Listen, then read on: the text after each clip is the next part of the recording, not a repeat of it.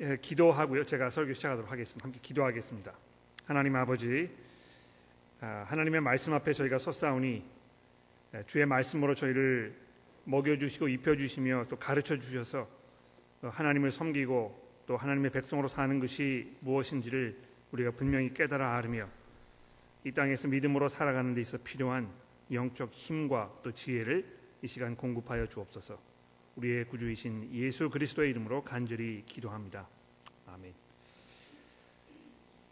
어, 당장 눈앞에 보이지 아니하고 피부로 와닿지 않기 때문에 이렇게 대수롭지 않게 여기고 또 그냥 지나쳐 버립니다만 어, 미리 대처하지 못했기 때문에 이제 시간이 지나고 나서 우리가 혹독한 대가를 치러야 하는 그런 일들이 종종 있습니다.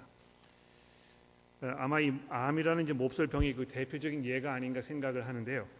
아, 초기에는 뭐 증상이 이렇게 나타나지 아니하고 또 생활하는데 큰 지장이 없기 때문에 그 병에 걸렸다는 사실을 알아차리지 못하고 그냥 지나가 버리게 됩니다만 아, 몸에 이상을 느끼고 의사를 찾아갔을 때 이미 늦어버린 그런 경우를 우리가 상당히 자주 빈번하게 접하게 되는 것입니다. 어, 어떤 면에서 이 영적인 문제, 특히 죄의 문제가 이제 바로 그런 것과 같다고 생각이 되는데 우리가 직접 눈으로 목격할 수가 없습니다만 이 성경이 우리에게 인간들이 매우 심각한 문제를 안고 살고 있다 이렇게 지적을 하고 있습니다. 근데 그 심각한 문제가 무엇입니까? 아, 인간의 원수인 사탄이 하나님 앞에서 우리들을 계속하여 정죄하고 있다는 사실입니다. 그러니까 눈에 잘 보이지 않기 때문에 아, 그런 것인가에 대해서 우리가 그냥 대수롭지 않게 지나가 버릴 수 있습니다만 아, 지금 벌어지고 있는 그 영적 실체가 바로 그런 것이라고 성경이 우리에게 가르쳐 주고 있는 것입니다.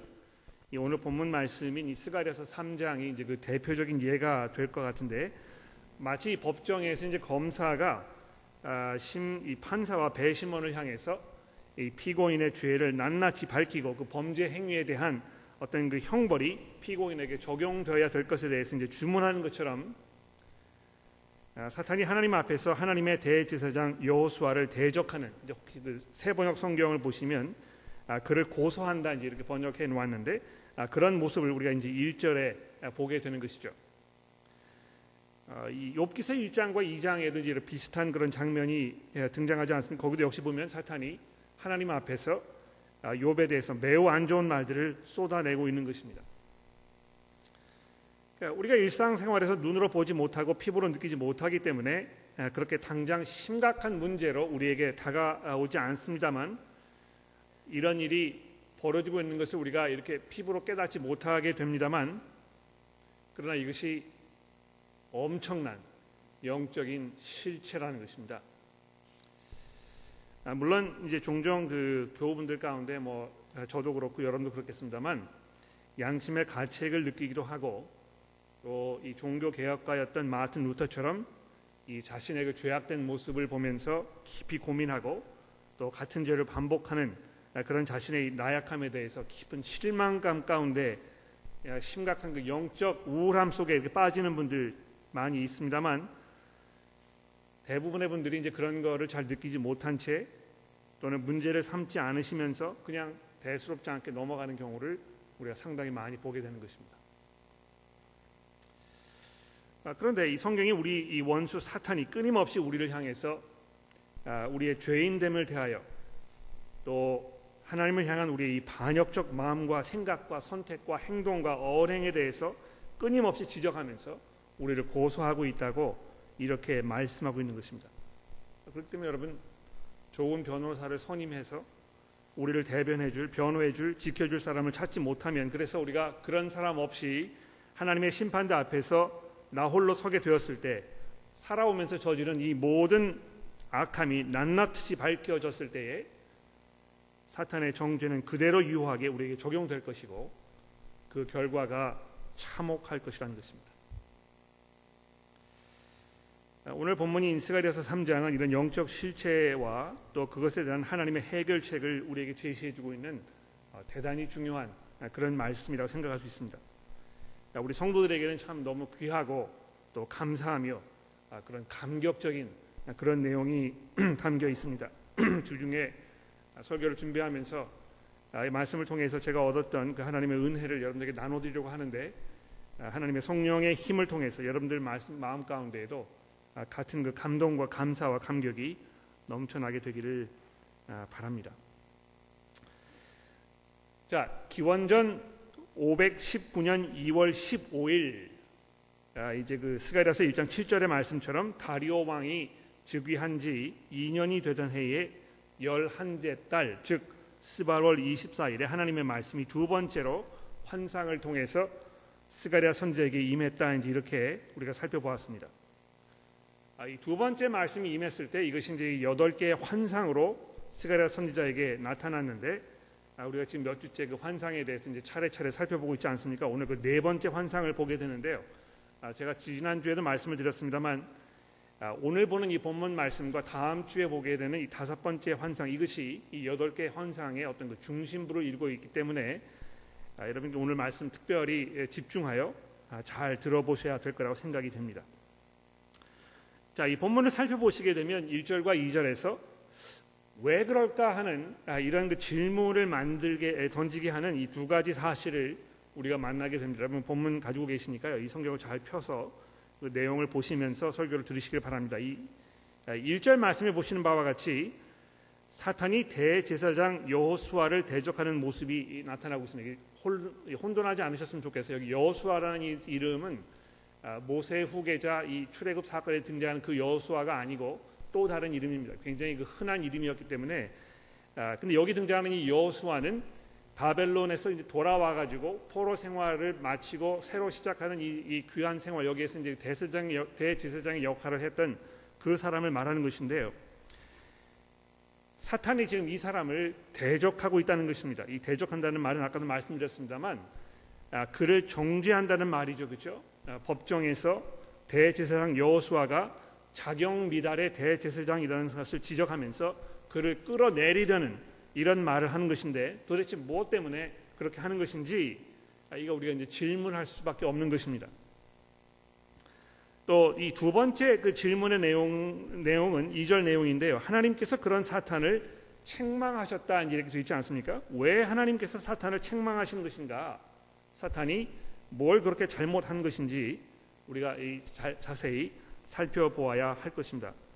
아, 그래서 3절부터 이 두 가지 문제에 대한 답을 우리 한번 살펴보도록 하겠습니다. 먼저 3절을 주목해 보십시오. 1절에서는 이 스가랴 선지자의 눈에는 대제사장 여호수아와 그 앞에 서 있던 그 천사들 그리고 여호수아를 대적하는 이 사탄의 모습만 보이지 않았습니까? 아, 아마 그 뭐 좀 두려운 마음이 들기도 했을 것이고 또 아, 어, 어떤 그 엄청난 그런 그 현실에 압도되었을지도 모르겠습니다. 그런데 스가랴가 눈을 비벼 가지고 다시 그 장면을 보니까 처음에는 잘 보지 않았던 새로운 사실이 눈에 들어오지 않았습니까? 무엇입니까? 3절에 보십시오. 여호수아가 그 자리에 더러운 옷을 입고 천사 앞에 서 있는지라 이렇게 되어 있습니다. 그러니까 왜 사탄이 여호수아를 대적했는지 답이 이제 분명해지는 것이죠. 그렇죠? 더러운 옷은 그가 대제사장으로 자격이 없는 것을 상징적으로 보여주는 것입니다. 여러분 잘 아시다시피 대제사장이 하나님 앞에 나오려면 그는 먼저 자기의 죄를 용서받기 위해서 수 송아지 한 마리와 또 숫 양을 속죄와 번제물로 드리고 나서 그 후에 목욕을 깨끗이 하고 또 평상시 입던 옷을 벗어버리고 특별한 날에만 입기 위해서 제작되었던 이 특별한 대제사장의 예복을 갖추어 입어야만 했던 것입니다. 그렇죠? 결혼식을 올리는 신부가 특별히 제작된 웨딩 드레스를 입고 남편 앞에 서듯이 대제사장도 온갖 정성을 다하여 준비한 이 단장된 모습으로 하나님 앞에 나아가야만 했었는데요. 그가 그 아, 그런 그 옷을 입지 못하고 남루하고 때가 그대로 묻어 있는 그 초라하기 그지없는 모습으로 지금 하나님 앞에 나아왔다는 것입니다.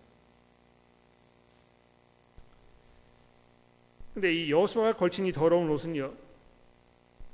그의 그 죄악이 그대로 그에게 남아 있었을 뿐만이 아니고 대제사장으로서 하나님 앞에 서기에는 도저히 용납되지 않는 대제사장으로서의 자격이 없는 이런 상황을 보여주는 것입니다. 그 사탄이 그를 정죄할 만했죠, 그렇죠? 아, 근데 이것이 대제사장 여호수아에게 이 큰 문제였습니다만 그에게만 국한된 문제가 아니었고요. 그를 의지하여 했던 모든 유다 백성들의 문제였던 것입니다. 대제사장이 이런 상태에 있었다면 그것은 아무도 그들을 대신하여 하나님 앞에 나아갈 수 있는 사람이 없었다는 것을 말하기 때문입니다. 여러분 이 문제의 그 심각성을 이제 여러분들이 충분히 이해를 하셔야 되겠는데요. 대제사장의 역할이 얼마나 중요했는지 그가 아니면 누구도 하나님 앞에 나아가서 백성의 죄를 하나님께 말씀드리고 하나님께 제사를 드리며 하나님으로부터 오는 이 용서의 은혜를 사람들에게 전해줄 수가 없었던 것입니다. 아, 여러분 뭐 그 심각한 병에 걸려가지고요 의사를 찾아갔는데 의사도 뭐 똑같은 병으로 진료를 할 수 없는 그런 상황에 있다고 생각해 보시오 얼마나 황당한 일입니까, 그렇죠? 요즘에 뭐 그 코비드 때문에 이제 의사를 찾아갔는데 갔더니 의사가 없는 거예요, 그렇죠? 그분도 뭐 코비드에 걸려가지고 진료를 할 수 없는 이런 상황이 계속 반복되면 이 어떻게 되겠습니까? 그러니까 이 나약한 인간에게 의지할 수밖에 없는 상황이 벌어졌을 때 모든 기대와 우리의 희망이 그 한 사람에게 걸려 있었을 때에 그러나 그 사람이 인간인지라 그 사람도 자기 자신을 간수하지 못하고 스스로 치를 수 없는 그런 상황에 있었을 때에 우리의 모든 소망과 희망과 기대가 산상조각 나버리는 경우가 허다하지 않습니까? 그런 면에서 아, 우리의 소망이 목사라든지 또 그 밖에 다른 사람에게 걸려 있지 않다는 사실이 얼마나 다행인지 모릅니다. 절대로 실패하지 아니하시며 한 번도 우리를 실망시키지 않으시는 영원하며 완전하신 예수 그리스도께서 우리의 유일한 대제사장이라는 사실이 얼마나 다행이고 얼마나 감사한 일입니까? 마치 자신이 하나님의 어떤 특별한 수단이며 도구인 것처럼 행세하는 하나님과 사람을 연결한 어떤 특별한 통로의 역할을 하는 사람인 것처럼 행세하는 이들에게 이 현혹을 당하고 계시는 그런 모든 분들께서는 이 대제사장 여호수아가 하나님 앞에서 초라하게 그지없는 모습으로 서 있고 그 옆에 사탄이 그러한 그의 모습을 거세게 몰아치고 있는 이 장면을 보면서 하나님과 관계하기 위해서 아, 관계를 맺기 위해서 인간을 의지하는 것이 얼마나 보잘것없고 의미 없는 것인가를 다시 한번 깊이 생각해 보셔야 할 것입니다. 도무지 사람이 그 역할을 감당할 수 없다는 것입니다. 아, 바벨론 포로 생활을 마치고 귀환한 유다 백성들이 예루살렘에 돌아왔을 때 그들을 기다리고 있던 현실이 무엇이었습니까? 무너진 성전과 자경 미달의 대제사장이 그들을 기다리고 있었던 것입니다. 이들이 과연 누구를 의지하고 어디로부터 도움의 손길을 기대할 수 있었을까요? 아, 근데 다행히도 이 환상이 이제 거기서 끝나지 아니하고 4절에서 계속 이어지지 않습니까? 아, 4절과 5절을 보시면 이 하나님께서 직접 아, 나서셔서 대제사장 여호수아의 문제를 해결하시는 이런 그 결정적인 장면을 이제 보여주고 있습니다. 아, 하나님께서 어떻게 하셨습니까? 대제사장 여호수아의 이 더러운 옷을 벗기라고 명령을 하시고 여호수아에게 이렇게 말씀하십니다. 내가 내 죄를 제거하여 버렸으니 내게 아름다운 옷을 입히리라. 그러니까 이 사탄을 책망하신 이유가 이제 설명되는 것이죠, 그렇죠? 아, 사탄의 이 정죄함, 그가 대제사장으로서의 자격 미달이라는 아, 이런 그 고소 이것이 아무런 의미가 없어진 오히려 이것이 그 근거 없는 아, 그러한 그 정죄임을 하나님께서 지적하시면서 내가 이 모든 문제를 해결할 것이라고 이렇게 선언하고 계신 것입니다.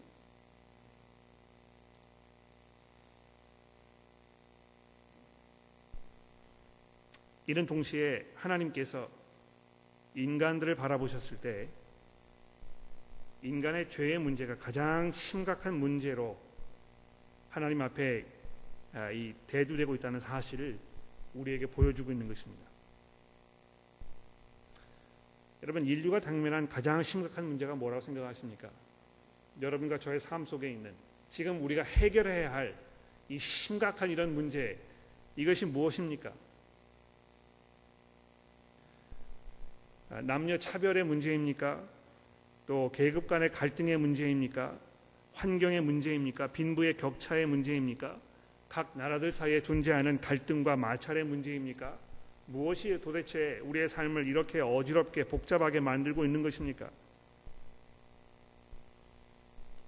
이런 모든 것들은 겉으로 나는 증상, 겉으로 드러나는 증상임에 분명합니다만 그 증상을 유발시키는 보다 본질적인 본질적인 문제점이 우리 인간들의 마음 속에 아주 깊이 자리하고 있다고 말씀하고 하고 있죠. 오늘 아침에 이 봉독된 이 요한복음 2장 말씀에도 보시면 예수께서 사람들의 마음 속에 무엇이 들어가 있는지를 잘 알고 계셨다고 이야기하고 있습니다. 사람들의 마음 속에 무엇이 들어가 있는 것입니까? 그것은 바로 하나님을 하나님으로 대접해 드리지 않으려는 하나님으로부터 독립하려는 우리 스스로 이, 기준을 선, 선택하여 선악을 결정하려는 인간의 이 본질적인 그런 성향 바로 이것이 죄라는 것입니다. 근데 이 죄는요 인간의 삶을 망가뜨릴 뿐만이 아니고요 하나님과 우리의 관계를 깨뜨려 버리고 결과적으로 인간 사회를 무너뜨리게 됩니다. 아무리 새로운 정부가 들어서고 아무런 그 새로운 정책들이 적용이 되어도 아무리 과학이 발전하고 철학적 사고가 깊어지며 정치적 구조가 개선된다 하더라도 인간의 마음속에 자리하고 있는 이 하나님을 향한 어떤 그 적개적인 적개심 하나님을 향한 이 불신의 마음 이것이 바뀌어지고 거듭나지 못한다는 것입니다. 그래서 성경이 아주 담대하게 결정적으로 선언하고 있지 않습니까? 오직 하나님께서 하나님 한 분만이 인간의 죄를 거하시, 제거하시며 정결하게 하신다고 말씀하고 있는 것입니다. 아, 그래서 이 환상에 등장하는 대제사장 여호수아가 그렇게 해서 하나님 앞에서 정결한 새로운 모습으로 설 수 있게 되었던 것입니다. 그가 뭐 아, 제사장으로서 열심히 살았다든지 하나님을 잘 섬겼다든지 뭐 이런 것들 설명하지 아니하고요. 오히려 초라한 모습으로 나와 있는 그 사람에게 하나님께서 전적으로 모든 행동을 취하셔서 이 문제를 해결하시는 이런 모습이 우리에게 설명되고 있지 않습니까? 아, 바로 여기에서 우리는 인간의 하나님 앞에 정결한 모습으로 설 수 있다는 이 어떤 면에서 아, 무모하리만큼 담대한 그런 희망을 발견하게 되는 것입니다. 인간이 하나님 앞에 나아가서 정결한 모습으로 설 수 있다는 이런 약속이 우리에게 주어지는 것입니다. 여러분 혹시 절망 중에 계십니까? 나는 도저히 가망이 없고 아무도 나를 구원해 주지 못하며 그 누구도 해결할 수 없는 어떤 그 어두운 과거, 내가 아무에게도 말할 수 없는 그런 그 무거운 짐을 지고 괴로워하는 분이 혹시 이 자리에 계신다면 내가 내 죄악을 제거하여 버렸다는 이 하나님의 말씀을 통하여 새로운 광명의 빛 가운데로 나오시기를 바랍니다. 사탄은 우리의 마음의 귀에 절망을 이야기하지만 하나님께서는 용서와 거듭남의 희망을 약속하고 계시는 것입니다. 자, 근데요. 아, 거기서 끝나지 아니하고 계속해서 4절 후반절에 여호수아에게 아름다운 옷을 입히라 이렇게 명령하고 계시지 않습니까? 여기 이제 아름다운 옷이라는 것은요. 그냥 이 고급스럽고 훌륭하게 제작된 옷을 말하는 것이 아니고 아까 처음에 말씀드렸습니다만 이 대제사장이 특별한 날에 하나님 앞에서 대제사장으로 입어야 했던 이 특별한 예복을 말하는 것입니다. 즉 여호수아가 이제야 비로소 대제사장 본연의 역할을 감당하기에 충분한 모습을 갖추도록 하나님께서 어, 이 조치를 취한 걸 말씀하는 것이죠. 그래서 이 5절에도 보시면 이 예복의 일부인 머리에 쓰는 관에 대해서도 언급하고 있는 것을 우리가 볼 수 있는 것입니다. 아까도 말씀드렸죠. 대제사장은요. 하나님의 은혜를 누리는 데 있어서 결정적인 역할을 감당했던 그런 매개체입니다. 더러운 옷을 벗어버리고 대제사장에 합당한 예복과 관을 갖춘 그의 모습을 통해서 이제 다시 유다 백성들이 하나님의 은혜 안으로 들어갈 수 있는 그 준비가 이제 갖추어졌다는 것을 우리가 볼 수 있는 것입니다. 근데 여러분 대제사장이 예복을 갖추는 것으로 모든 준비가 끝난 것은 아닙니다. 예복이라는 것은 항상 그렇죠. 외형적인 것 뿐입니다. 그러니까 아무리 사람이요 옷을 잘 갖추고 있어도 그 속 사람의 모습을 감출 수는 없습니다. 그렇지 않습니까? 뭐 아무리 아름답게 취장을 했어도요 그 속 사람이 그냥 뭐 형편없는 사람이면 그것이 그대로 그 옷 밖으로 드러나게 되어 있지 않습니까? 그래서 이 대제사장도 외형적으로 입고 있는 그 의복의 문제뿐만이 아니고 그보다 더 중요한 문제, 즉 대제사장으로서 하나님의 말씀에 순종함으로 참으로 하나님을 경외하는 삶을 사는 것이 동반되어야 했던 것입니다. 이 겉은 번지르르 합니다만 속은 썩어 문드러진 신앙을 너무 자주 우리가 경험하고 목격합니다. 여러분도 스스로를 점검해 보셔야 할 것이고요. 저도 마찬가지입니다. 뭐이 자리에 이렇게 나와 앉아 계시면 누가 정말 참 신도인지 누가 정말 하나님 앞에 정결한 모습으로 서 있는지에 대해서 우리가 알 수가 없습니다. 그렇죠?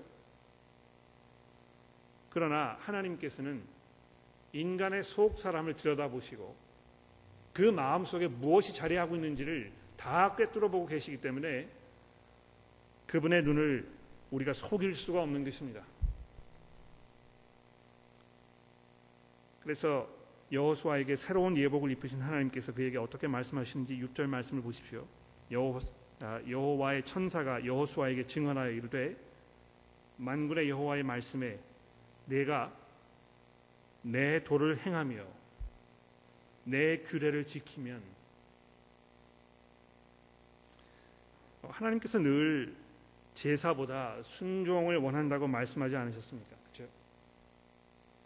즉 삶의 매 순간 속에서 하나님을 두려워하고 경외함으로 겸손하게 하나님의 말씀을 인내함으로 순종하는 것이 이 믿음의 참 모습임을 말씀하고 계신 것입니다. 대제사장에도 똑같은 기준이 지금 적용되고 있는 것입니다.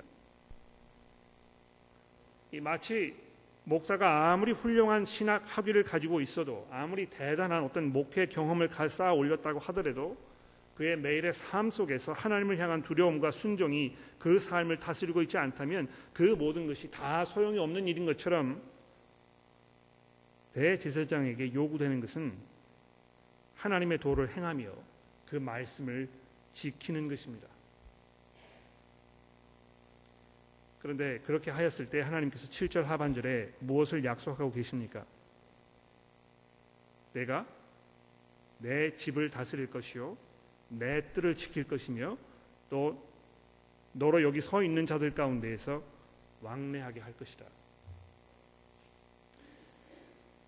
이거 이제 잘 여러분이 그 집중해서 보시면 이거 이제 한마디로 딱 정리해서 이야기할 수 있 습니다. 뭡니까? 성전을 곧 다시 허락하실 것이라고 약속하시는 것입니다. 여러분 기억하시죠? 지금 이때는요 포로들이 예루살렘으로 귀환했습니다만 아직 성전이 재건되지 않은 아니 재건해야 하는데도 불구하고 이 중대한 작업을 사람들이 미적미적하면서 진전시키지 못하고 있던 아주 답답한 이런 상황 아니었습니까? 그런데 그런 상황 속에 있는 사람들에게 하나님께서 지금 반전을 약속하고 계시는 것입니다. 너희가 이거 진전시키지 못하지만 내가 대제사장을 회복시키고 그로 하여금 하나님의 말씀에 순종하는 경건한 삶을 살도록 이렇게 인도하였을 때 비로소 이 성전까지 이제 완성되는 아, 이런 장면을 하나님 좀 설명하고 계신 것입니다. 그러니까 이거 보시게 되면 하나님께서 정말 무엇을 중요하게 여기셨는지 아주 분명하게 알게 되지 않습니까? 예, 대제사장과 성전이 회복되고 그래서 하나님의 백성들에게 온전한 그 은혜가 주어지는 그 자리와 기회가 마련되는 그런 하나님의 마음이 아주 고스란히 여기에 담겨 있는 것입니다.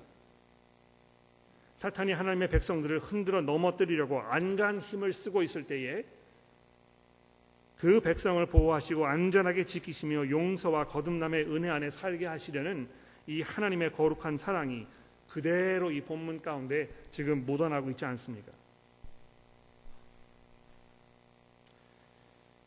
자, 근데 이 환상 속에 담겨 있는 하나님의 마음이 거기서 끝나지 아니하고요. 이어지는 이 8절부터 10절 말씀 속에 보시게 되면 이것이 이 새로운 단계로 새로 이 승화되는 것을 여러분이 보실 수 있어야 하겠습니다. 어떤 면에서 이 8절부터 10절의 말씀은 이 오늘 본문 말씀은 이제 백미라고 우리가 얘기할 수 있겠는데요. 1절부터 7절까지의 말씀이 유다 백성이 처해 있던 그 상황에 비추어 보았을 때 그들에게 꼭 필요한 그런 격려의 말씀이었다면 이 8절부터 10절까지의 말씀은 이 환상 속에 담겨 있는 이 하나님의 약속이 영구적으로 시대와 장소를 뛰어넘어서 여러분과 저를 포함한 모든 시대의 모든 하나님의 백성들에게 어떤 중대한 의미를 가지고 있는지에 대해서 우리에게 간략하게 설명해 주고 있습니다. 8절에 보십시오. 대제사장 여호수아야 너와 내 앞에 있는 내 동료들은 내 말을 들을 것이니라 이들은 예표의 사람들이라 아, 지금 이 하나님께서 대제사장 여호수아와 또 그와 함께 사역하고 있는 이 제사장들 이 사람들 이제 회복시키려고 좀 말씀하고 계시는데요. 왜 그렇게 하시는 것입니까? 이 8절 말씀해 보시면 아주 중대한 그런 그 의미가 있기 때문에 그런 것입니다. 그 중대한 의미가 무엇입니까? 이 대제사장과 여, 아, 그, 그와 함께했던 동료 제사장들은요 장차 오게 될 다른 어떤 사람을 지금 이 그 손가락으로 가르쳐 주는 어떤 그 예표적인 역할을 하는 이런 사람들이었다는 것입니다. 근데 장차 오게 될 그 사람이 누구입니까? 내 종, 새로운 싹이라고 이렇게 8절에서 부르고 있습니다. 여기 이제 그 싹이라 이렇게 되어 있는데요. 그 새 번역에 보시면 아, 새 싹이라 이렇게 아, 되어 있는 걸 보실 수 있을 것입니다. 영어 성경에 이걸 branch 어떤 그 나무에서 새로 돋아나는 어떤 가지 이런 이런 표식으로 표현이 되어 있는데요. 아, 성경을 꾸준히 잘 읽어 내려가 보셨으면 이 새싹이라는 이 단어 또는 이 branch라는 영어의 이 단어 이것이 메시아를 의미하는 아주 중대한 단어이라는 것을 여러분 이미 잘 알고 계실 것입니다. 하나님께서 지금 이 스가리아서 3장 8절 여기에서 제사장과 연결시켜 가지고 이들이 회복되고 이들의 사역을 잘 하는 그 모습을 장차 오시게 될 이 메시아의 모습과 연결시켜서 이렇게 설명하고 있는 것입니다. 그러니까 이, 이 당시에 지금 제사장들이요, 이 사역을 잘 감당하는 것이 거기에 살고 있던 그 사람들에게 아주 중요한 일이었는데요. 여러분과 저는 더 이상 제사장이 필요하지 않지 않습니까? 저는 제사장이 아니고 이 교회 건물은 성전이 아닙니다. 이 오해하지 않으셨으면 좋겠어요. 우리에게는 유일한 제사장은 누구 있습니까? 죽었다가 부활하셔서 하나님의 보좌 우편에 앉아 계시는 유일하신 대제사장. 그렇죠? 여러분과 저의 중보자이신 예수 그리스도 한 분밖에 안 계시는 것입니다. 그런데 바로 그 분의 오심을 이 스가랴 선지자 당시에 이 대제사장 여호수아와 함께 있던 이 제사장 또 그들이 그의 역할을 잘 감당하는 이 모습을 통해서 지금 예견되고 있다는 것입니다.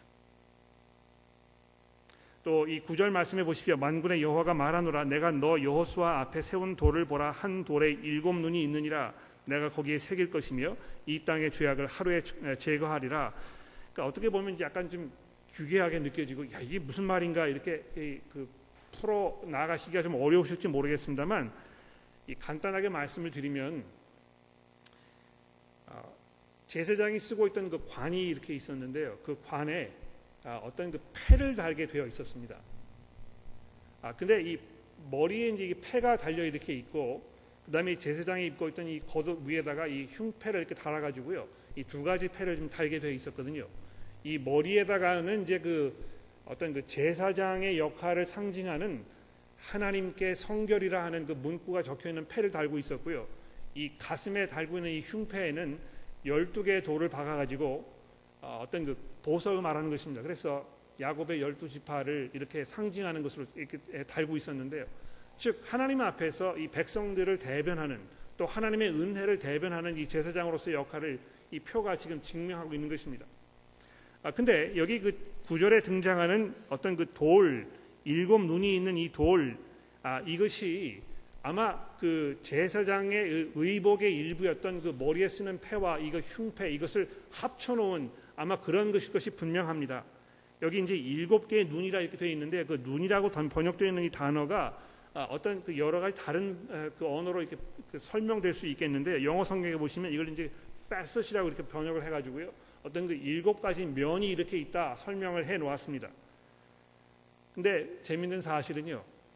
그 아, 제사장의 머리에 달려 있던 그 패에 이 새겨 있는 그 일곱 글자 여호수아 하나님에게 성결이라고 하는 그, 아, 그 문구가 아, 히브리어로 일곱 자로 되어 있거든요. 그래서 아마 그거를 지금 이야기하는 것인 것 같아요.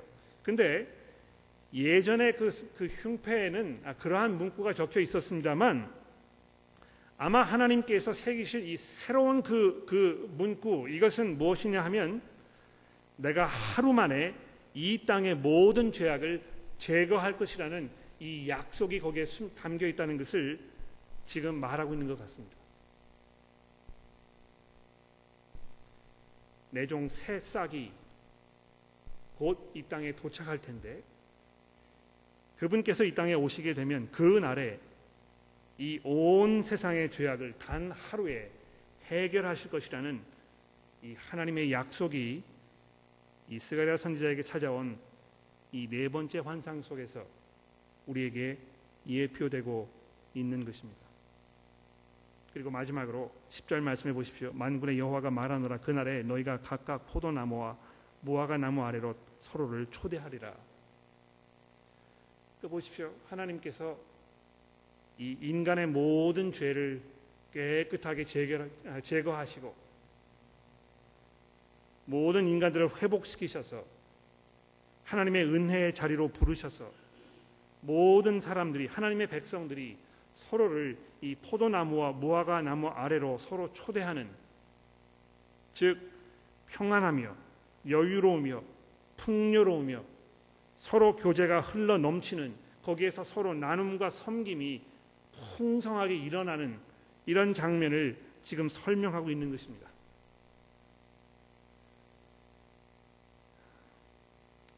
비록 현재 이 우리가 소속해 있는 이 교회가 성경이 우리에게 약속하는 것만큼 평안하고 여유롭고 풍요로우며 완전하고 온전한 교제 가운데에서 넘치는 나눔과 섬김의 모습을 온전하게 갖추고 있지 못한 것이 사실입니다. 그러나 여러분, 그런 날이 분명히 올 것입니다. 교회가 교회로서의 본연의 역할을 제대로 감당하게 되는 그래서 우리가 서로를 섬기며 초대하여 풍성하게 열려 있는 그 열매를 따 먹을 수 있도록 서로를 초대하는 그런 자리가 분명히 우리 가운데 완성될 것입니다.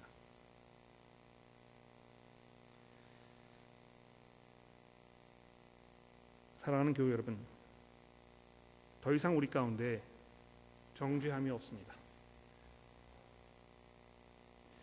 이스가랴서 한 장의 말씀이 우리에게 약속하는 것은 하나님께서 약속하셨던 이 새 싹, 하나님의 종께서 이 땅에 오셨을 때에 마치 대제사장 여호수아를 통하여 하나님의 은혜가 이스라엘 백성들에게 약속되었던 그 때처럼 온전하게 시대와 때와 장소를 구분하지 아니하고 하나님을 경외하며 그리스도를 순종하는 모든 하나님의 백성들에게 풍성하게 온전하게 완전하게 남김없이 이루어질 것을 우리에게 약속하고 있는 것입니다.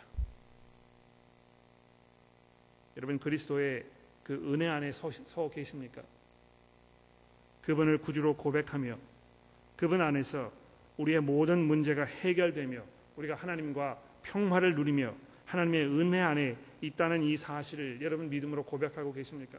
비록 우리 현재 삶이 아, 이 성경이 약속하는 그 마지막 날의 완전한 모습과 약간 이 불협화음을 이루고 있는 것처럼 보일 수 있습니다만 이것은 어떤 면에서 일시적인 현상이고 또 완전한 모습으로 가기 위해서 우리가 거쳐가야 하는 어떤 일종의 과정이라는 것입니다.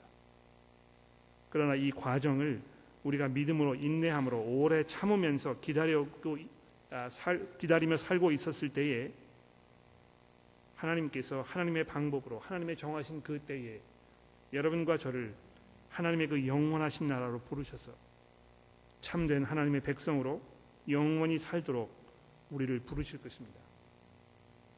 그때까지 우리가 서로를 돌아보며 믿음으로 격려하면서 서로를 섬기는 우리 교회가 되기를 간절히 기도합니다. 기도하겠습니다. 하나님 아버지, 아, 저희들의 연약하고 나약하며 보잘 것 없는 이 죄악된 모습을 하나님 불쌍히 여기셔서 우리의 힘으로 해결할 수 없던 이 모습을 영 단번에 그리스도의 이 놀라운 십자가의 은혜로 해결하여 주시니 감사합니다. 하나님 이것이 그저 값없이 대수롭지 않게 우리에게 툭 던져진 그런 보잘것없는 은혜가 아니고 하나님의 아들이신 예수께서 자기의 목숨을 내어놓으시고 우리와 맞바꾸신 이런 놀라운 은혜임을 우리가 기억하며 감격함으로 참회하는 마음으로 겸손한 마음으로 두려운 마음으로 하나님께 감사함으로 받게 하옵소서. 저희 매일매일의 삶 속에서 그런 하나님의 은혜를 믿음으로 고백하며 저희가 하나님 보시기에 합당한 모습으로 비록 저희가 지금 이 땅에서 아직도 죄와 싸우고 있는 중에 있지만 온전히 우리가 하나님의 그 영원한 나라에서의 합당한 모습으로 변화될 것을 우리가 소망하면서 주의 주시는 은혜에 전적으로 의지하여 우리 매일매일의 삶을 살아갈 수 있도록 저희를 도와주시고 혹시 저희 가운데 죄의 문제로 과거의 문제로 나의 연약한 모습으로 고통 가운데 계시는 분들 계시다면 내가 너의 모든 죄를 제거하겠다는 이 하나님의 약속을 믿음으로 받아들이며 그 안에서 마음속에 평안과 위로를 얻게 도와주옵소서. 예수 그리스도의 이름으로 간절히 기도합니다.